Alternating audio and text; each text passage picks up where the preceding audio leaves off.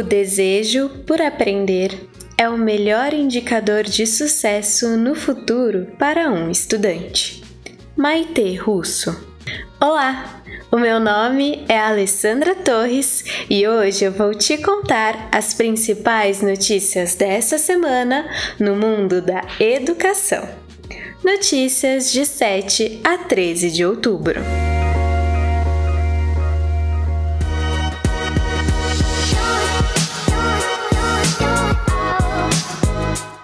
No pós-pandemia, colégios devem desenvolver cabeça de startup.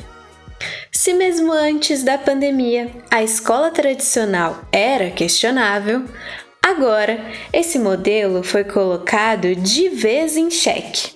E muitos educadores até apostam que ele esteja com os dias contados. O ensino remoto provou a necessidade de utilizar a tecnologia enquanto recurso pedagógico, bem como a importância de introduzir metodologias ativas que colocam o aluno no centro da aprendizagem. A escola agora precisa ter mais significado e propósito. De acordo com Juliana Chaves, analista de educação do Sebrae, os alunos não respondem mais a um modelo tradicional de ensino. Sendo assim, ela afirma que é preciso mudar para um formato de ensino que faça mais sentido para as crianças e adolescentes. Fonte: Estado de São Paulo. E se durante a pandemia os profissionais da saúde eram requisitados para ajudar com os protocolos sanitários que permitiram que as escolas reabrissem as portas, agora o atendimento psicológico tem quase cadeira cativa no currículo. Até porque, se a saúde mental não estiver em dia, todo o restante das disciplinas não será compreendida. No Colégio Equipe foi reforçado o time de educadores que atuam em um projeto de orientação aos estudantes dos anos finais do ensino fundamental e do ensino médio. O projeto aborda temas como orientação profissional e a entrada na adolescência. E no caso dos alunos que chegaram mais fragilizados, é feita uma parceria com a família e a orientação para que, além do apoio do colégio, seja feito um atendimento individualizado. Fonte: Estado de São Paulo.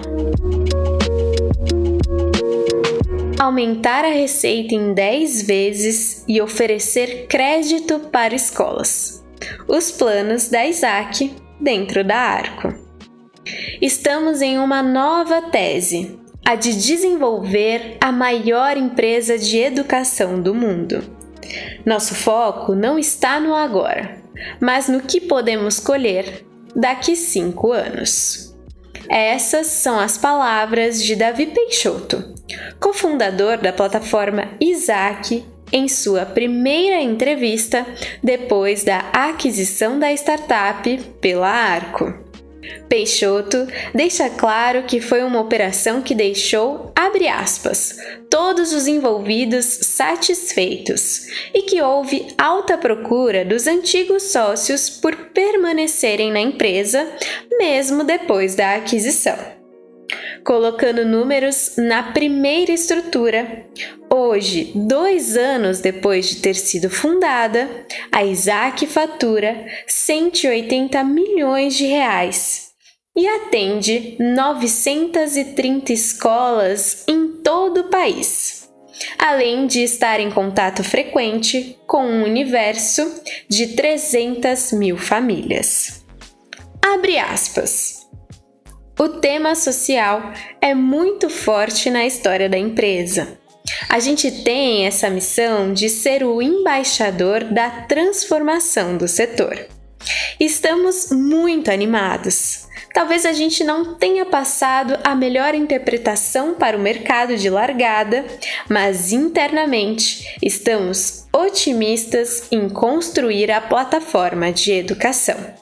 Afirma Davi. Fonte: Exame. Dia do Professor. Como podemos valorizar esses profissionais? Esta é uma semana de muitas comemorações nas escolas.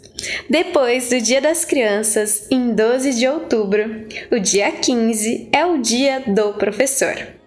Ser educador é um desafio e tanto, e é muito importante valorizar esses profissionais que são fundamentais para a sociedade. Para exercer essa função tão relevante, é preciso ter uma boa formação e, além disso, investir no aprendizado contínuo.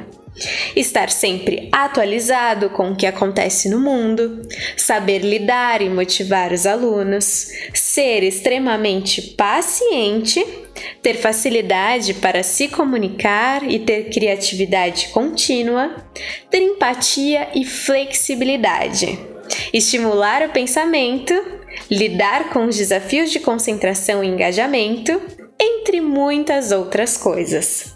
Não são poucos os desafios enfrentados cotidianamente por esses profissionais. Então, que tal descobrir algumas dicas de como você, gestor, pode ajudar na valorização dos professores? Acesse o link que está na descrição desse episódio e confira. Fonte Escolas Exponenciais.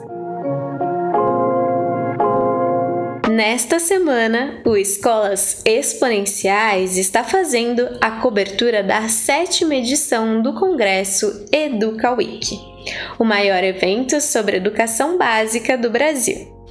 Acessando o link na descrição desse episódio, você pode conferir a cobertura completa.